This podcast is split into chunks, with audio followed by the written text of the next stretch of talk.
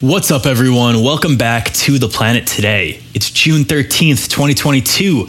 I'm your host, Matt Norden, here once again with our co host and producer, Nick Janusa. Nick, happy Monday. Happy Monday, Maddie. What a beautiful day to have a good Monday. I love Mondays.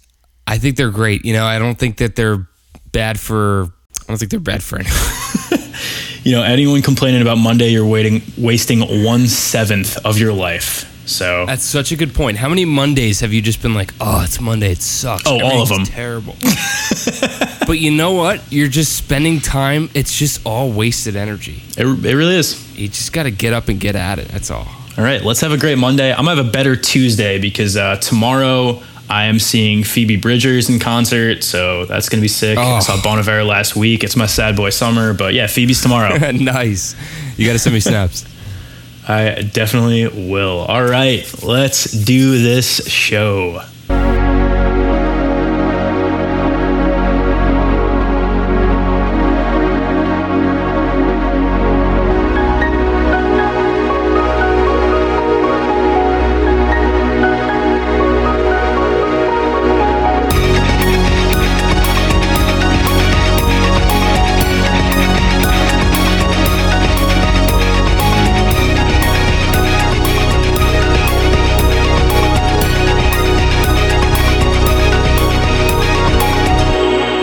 Today, we cover the latest in climate change, wildlife conservation, renewable energy, and environmental policy with two episodes every week coming your way Monday and Friday. And don't forget to rate and review the show wherever you can, like Spotify or Apple Podcasts. And make sure to share our show with all your friends. Post it in your group chats, post it in your best friends chat. Yeah, and you know, Nick did mention this one, but also Google. I was looking at our numbers and I'm not gonna lie, like we do pretty well on Apple and Spotify. We have three people that listen to us on Google. So if you're listening now, thank you. Let me know who you are. I want to give you a shout out because like we just don't. Everyone listens to us on Spotify and Apple. I want our three Google listeners. We, we got to do like a giveaway for our Google listeners. We have stickers. We can give you a sticker. Boom! There you go. Sticker if you're a Google listener.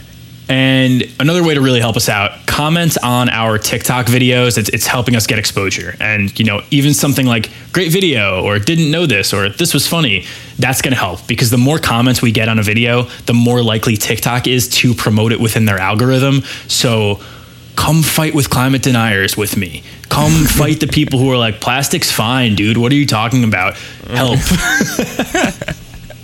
yeah, Matt needs some assistance in the comments of our TikTok.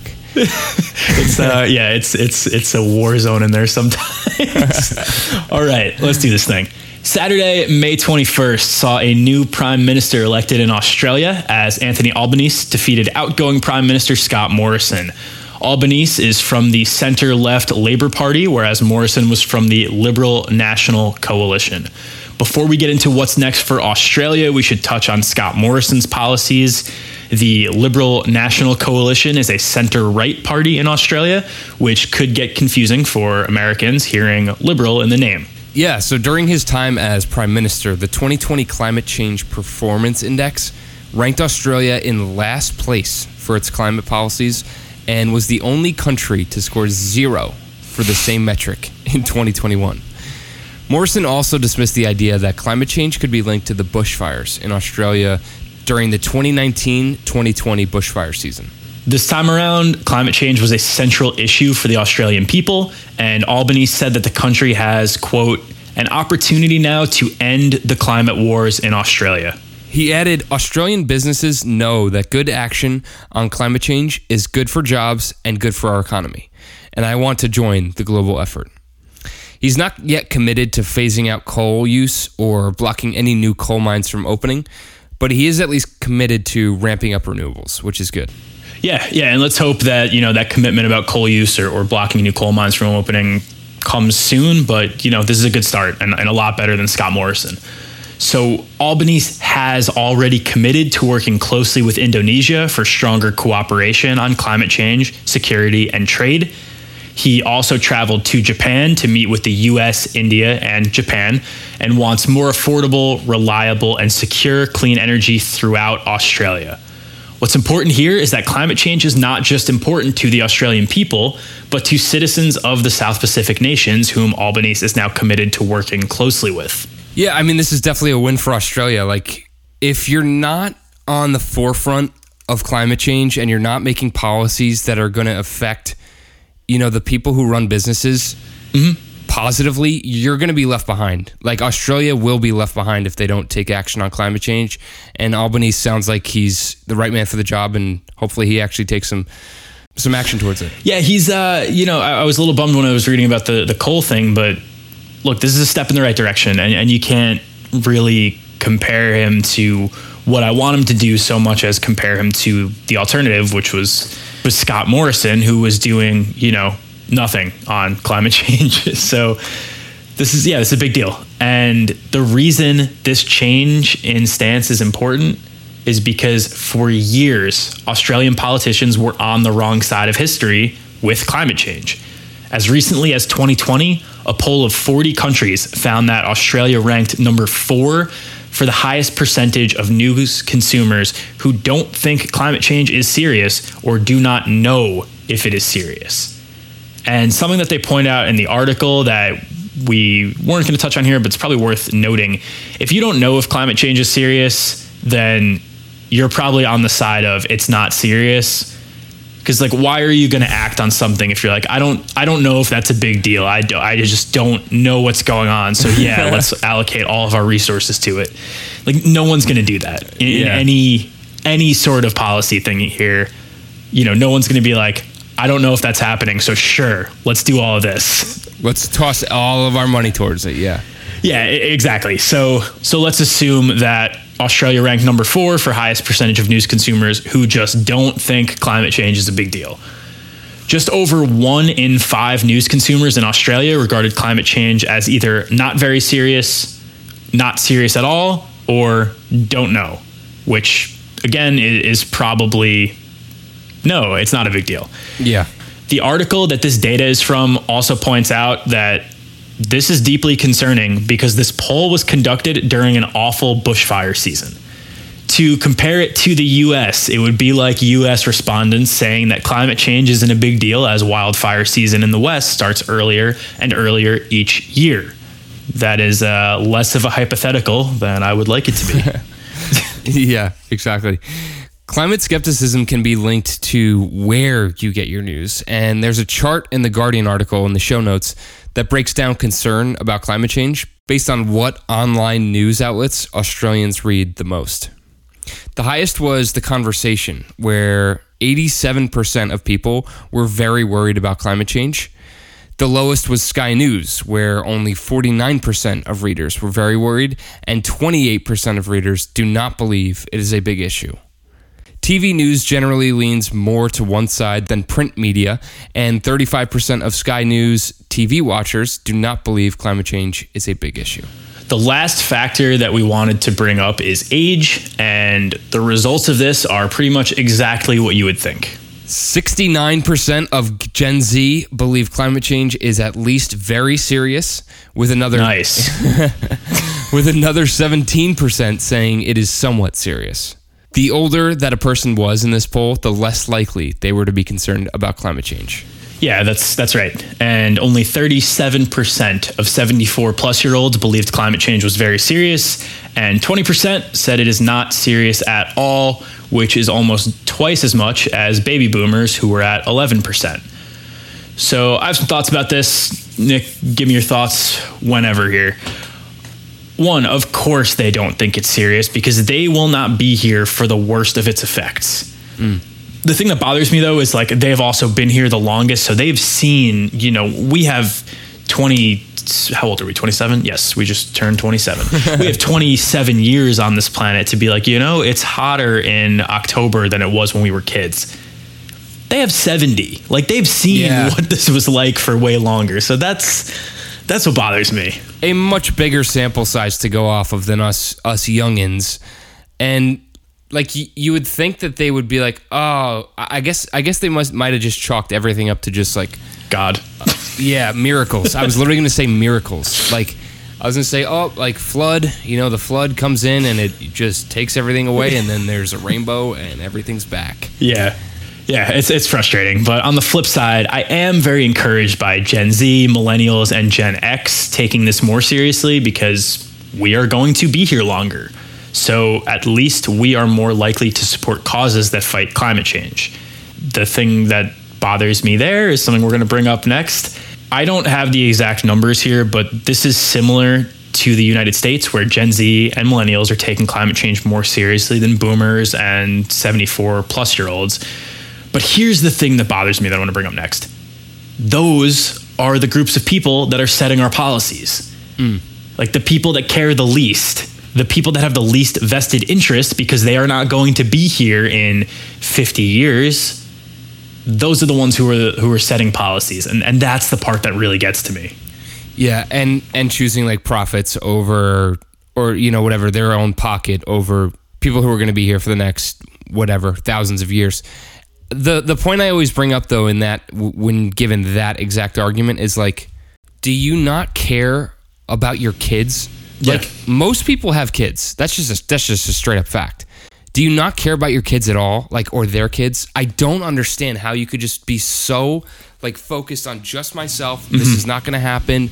Um, I don't care if all these scientists are saying it's going to happen. I'm just going to keep living in my own little world, saying it's not going to happen and hopefully it'll just go away. You know, there'll be a miracle or something like that. I don't know. Yeah. It just makes no sense to me. Yeah, and, and that's the, a good point too. You brought up kids. For for a long time, this argument was think about your grandkids and your great grandkids. Like it's not that anymore. It's think about your kids. And for us, it's yeah. think about me. And for some of us who are younger, it's think about your parents. Like we are going to live through the brunt of this if you are 35 or younger. So yeah, and I'm, I'm reminded here of uh, I think it was John Mulaney who did this in a stand up. I'm terribly sorry if I'm going to misquote this or attribute it to the wrong person, but I think it was John Mulaney. He had a joke about like when your grandma comes to dinner, you don't let her order appetizers for the table because she might not be there to eat those appetizers. and it's it's the same thing here. Like, don't let eighty year olds set the policies when they're not going to have to worry about you know how much renewable energy capacity we have and how much wetland mitigation we have implemented and how many forests we have saved from being you know turned into paper. Yeah, exactly. Like no. let young people lead this charge. Yeah, I'm in complete agreement with you. That being said, Grandma, next time we go out to dinner, you are more than welcome to suggest an appetizer, but uh, I get final say. Let's just keep it to one. Let's keep it to the one. All right, we're going to take a quick break. And when we get back, we're going to talk about climate change skepticism around the world and one unique person who has given a lot of grief to climate activists in both the US and Australia, and the UK for that matter.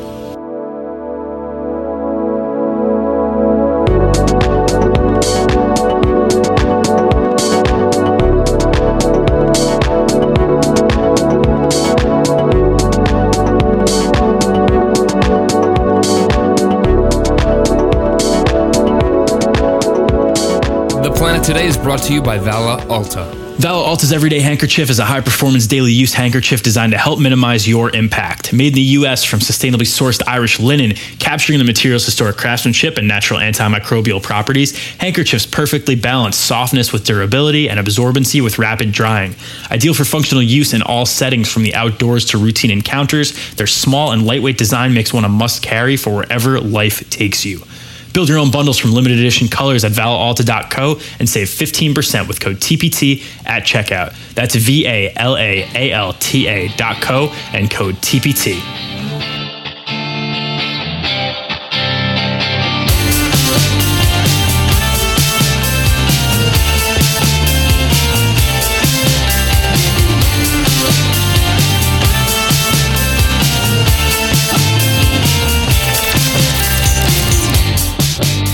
Welcome back to the planet today, folks.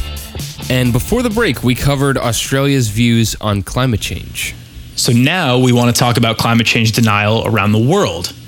Luckily, it's less common than believing climate scientists, but denial is definitely more prevalent in certain countries. Yeah, so in the same poll we just referenced before the break, the US, Sweden, and Norway ranked higher than Australia, with the Netherlands, Germany, Japan, Canada, Finland, and Denmark rounding out the climate denial top 10. Only the US, Sweden, Norway, and Australia had over 1 in 10 people say climate change was not serious or they didn't know, which again, we're treating that like it's not a big deal. So only four countries have more than 10% of people saying climate change isn't a big deal.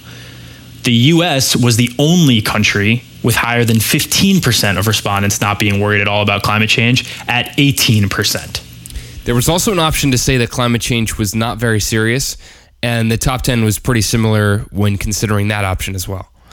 The global average for saying climate change is not serious at all is 6.3% of people in a given country, with 5.8% saying that it is not very serious, 19.2% saying it is somewhat serious, and 68.7% of people saying it is extremely serious.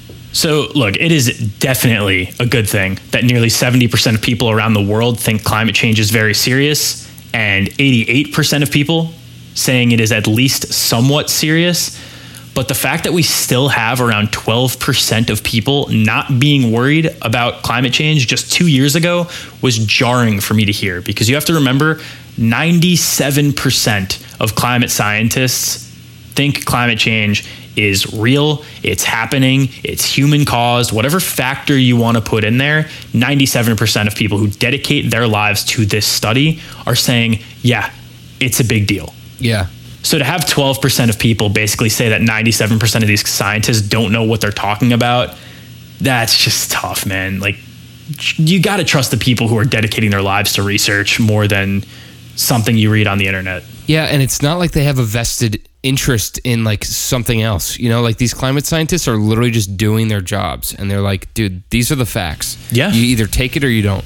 Yeah, and, and that's the thing about science. Like it's just the pursuit of truth. Exactly. Science is, is testing hypotheses and finding out what is most likely the truth. So I don't know. I, I'm generally pretty pro science. I would guess most listeners here are. so sorry for uh, for preaching here, but I was you know fired up. Something else that jumped out at me is that it's all industrialized countries that are saying that climate change isn't as big of a deal. Yeah, so another article we posted in the show notes says that the countries that most trust climate scientists are India, Bangladesh, Pakistan, China, Turkey, Mexico, Indonesia, Colombia, Nigeria, and Italy. Those are mostly countries that are on the front lines of climate change. Yeah, it's a really good point. You know, Bangladesh is considered ground zero for climate change by many of the scientists, so it makes sense that they would trust climate science. They see climate change every single day. You know, I would almost love for people who are climate deniers to go visit Bangladesh or India or, you know, one of the areas that we had just listed and try to tell them that their lived reality is not real because it's still cold in January back where you live. It's wild. Like what you just said before about like uh, industrialized countries saying that climate change isn't a big deal Mm-hmm. makes me think that they're literally just saying it because it's still lining their pockets. Yeah. You know, like they're still making money off of whatever it is, oil, coal, you know, some sort of fossil fuel. And so for them to say, oh, it's it's serious would be to say, oh, well, my profession won't be here in a couple years. And that's something that they don't want to, you know, come to terms with. Yeah, and it's tough because you know you're talking about generally that's a group of people who are valuing their own profession over the well-being of everyone else on this planet. And that being said, you know, people at their core are inherently selfish on some level, whether it's looking out for yourself, whether it's looking out for your hmm. family, whether it's looking out for your community. Like it's tough to live a lifestyle that looks out strictly for the world. Definitely. And my hope is that, you know, you mentioned people's kids before. If you're thinking about your family and that's your level of selfishness is like my family comes first, you should still care about climate change. And I think the people who don't, they only care about themselves. Yeah, I'm in agreement. It's the only uh, logical answer. Yeah. So, all right. We want to close this episode out with the link between climate denial in the United States and climate denial in Australia. Uh, someone whom I consider to be one of the most dangerous men in uh, climate history, Rupert Murdoch. Rupert Murdoch was born in Australia in 1931. Today, he is the 31st richest person in the world and owns media outlets in the UK, Australia, and the US, including the Wall Street Journal and the New York Post. He also owns the TV channels Sky News Australia and Fox News. Yeah, and Sky News is one of the media outlets we talked about before where readers had the lowest level of caring about climate change out of any media outlet, and TV watchers of Sky News were even lower. Uh, for any of our American listeners, you know how climate denial is pretty prevalent on Fox News. So the irony here is that one of the articles in your show notes is from Sky News if you want to check it out. I put that one in for reference, and yeah, Rupert Murdoch sucks, dude. like many of his papers and television channels have been accused of biased and misleading coverage to support his business interests and his political allies. Some people have even credited his influence with major political developments in the United Kingdom, the United States, and Australia. And while we're bringing up bias and misleading coverage, I just want to go on record as saying I do not mind bias. We all have our biases. This show that you are listening to right now has a bias, and that's not to say that Nick and I have the same biases, but we each have our own perspectives that give us our own opinions. I, I think we do a good job of laying out facts and then giving those opinions and you know not just openly parading our opinions as facts. But a lot of murdoch's publications do that. You know they don't lean into the bias. They blatantly mislead people and that's the big difference yeah and and it's also like a lot of the time even the anchors of these shows or whatever it is don't even believe like what they're saying. They're literally just doing it because it's the next step in their career. They will say anything yeah. in order to get like buzz and then move to a different outlet that has whatever more um, you know, viewership or whatever the case may be. Yeah, I mean that's a good point too because uh, you know Shep Smith, who's on CNBC, he was working for Fox News for a while, and then he left because he said they were blatantly misleading the public on a lot of things. So you know, to stand up like that and do that and leave, that's great. But what about the people who don't? You know, like what about your anchors and you know your Tucker Carlsons, your Sean Hannitys, who are just out there lying to people, and people believe it, and they're like, "Oh, I saw it on the news." I don't know. It's it's just dangerous, man. It's yeah. dangerous to present misinformation as fact. Exactly. Yeah, that's something that should never really happen.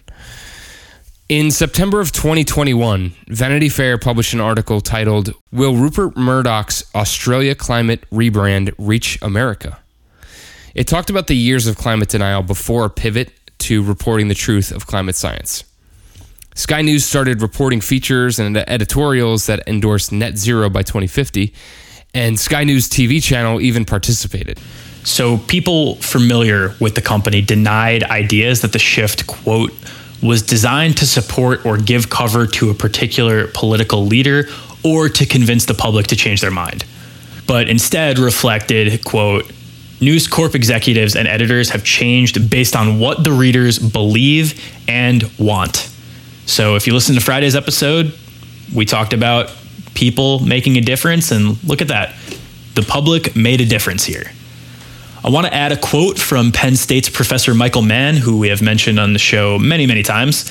Um, he expressed some skepticism about the shift and said the following Until Rupert Murdoch and News Corp call off their attack dogs at Fox News and the Wall Street Journal, who continue to promote climate change disinformation on a daily basis, these are hollow promises that should be viewed as a desperate ploy to rehabilitate the public image of a leading climate villain. Yeah, and we also posted an article in the show notes from The Guardian titled Rupert Murdoch Doesn't Understand Climate Change Basics, and That's a Problem. And that was from 2014. Yeah. So definitely go check that out if you want to read more about how long uh, his outlets have been misinforming the public. And a lot of his quotes will be very familiar to you if you follow along with what skeptics say. Yeah, definitely check the article out if you want to get annoyed. We were uh, we were going to talk about a few of the quotes and debunk them, but honestly, we could not do that in under 30 minutes because there are a lot of things that were quoted in there, and you know they they did a good de- a good job debunking it. I was reading it and just my face was turning red, so I was like, you know what, we'll leave that up to people who want to read the article. um, Nick, I want to end the show by asking you the same question that Vanity Fair asked last September do you think the climate rebrand that a Murdoch owned brand is seemingly going through right now could make it to his outlets here in the US. So we're talking about the Wall Street Journal, the New York Post, and or Fox News. Yeah, I really don't see why not. You know, if it's happening there, why why wouldn't it happen here? And it's not like we don't see that already here. It's same thing as greenwashing, is it not? Like greenwashing is a little bit different where companies do it, but this is essentially the same thing. You're trying to regain the trust of people who have either wrote you off or believe that you're just completely spreading misinformation. Yeah, it's a good point, and I guess it depends on how you look at it. So if you look at what they're doing in Australia as greenwashing, which it seems like Michael Mann does, it seems like you do, then yeah, there's no reason why it couldn't come here. I will just, I, I agree with you. I, I don't think that it's a genuine idea. I think, you know, they're going to publish more, but they're still going to have their spin being like, here's what climate advocates are calling for. And while that's a good idea, a better idea is insert whatever is cheaper and won't get us to, you know, net zero, whatever. I, I'm going to play devil's advocate and assume that they are being genuine there. And if that's the case, I do not think that this could make it to the US because we had 10% more people almost saying climate change is not a big deal here than in Australia. You know, you have different publications that are making a lot of money from big oil, from the gas industry, from conventional vehicles and in the vehicle industry. Like there's a lot of people making a lot of money here and we are very split down party lines right now about how climate change impacts us, which sucks because this isn't a political issue. Like this is No. science. this is society Yeah. This has nothing to do about who you're going to vote for. It affects you know, everyone. every year. Yeah, it's it's not going to care. You know who you voted for in the last election. It's it's going to make the sea levels rise regardless, and because of the polarization here and how climate change has unfortunately become a political issue, I do not see a climate rebrand coming to Fox News, the New York Post, or the Wall Street Journal anytime soon. I think of all of those, the Wall Street Journal has the most potential because they're supposed to be about business and there are a lot of climate change mitigation factors that are good for business. You know, we talk about electric vehicles, we talk about decarbonization of the of the electrical grid. Those are things that are popular, those are things that people are behind and if you're an investor or care about the economy, those are popular issues. So they're not going to come out and say climate change is a big deal. We need to, you know, dump money into mitigating it. But they can at least talk about the pro business sides of climate change mitigation in a way that I don't see the Post or Fox News doing. Yeah, definitely. And like we talked about it on the show before, but like you know, Wall Street and shareholders are are looking to climate as a key issue Yeah. when, you know, choosing what stock am I buying, you know, what's our what's our plan going forward. All of that stuff is is coming to the forefront, which is great. Yeah. Yeah, and if you're interested in, in this article, uh, first of all, thank you for uh, for sticking with us at this point in the show.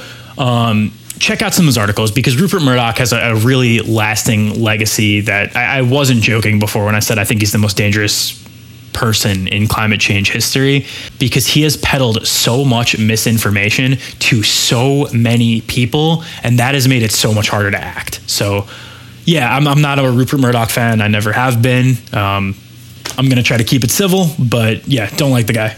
Matt, that makes two of us. All right. And with that, civil, closing it out, not calling him the POS that we want to, that will do it for today's episode of TPT. Nick and I are going to be back on Friday for some more quick hits. So make sure to follow on our socials at Planet Today Pod for more TPT in the meantime. For the Planet Today, I'm Matt Norden. And I'm Nick Janusa. See you on Friday. Peace. Rupert Murdoch, sorry for the late edit, Nick.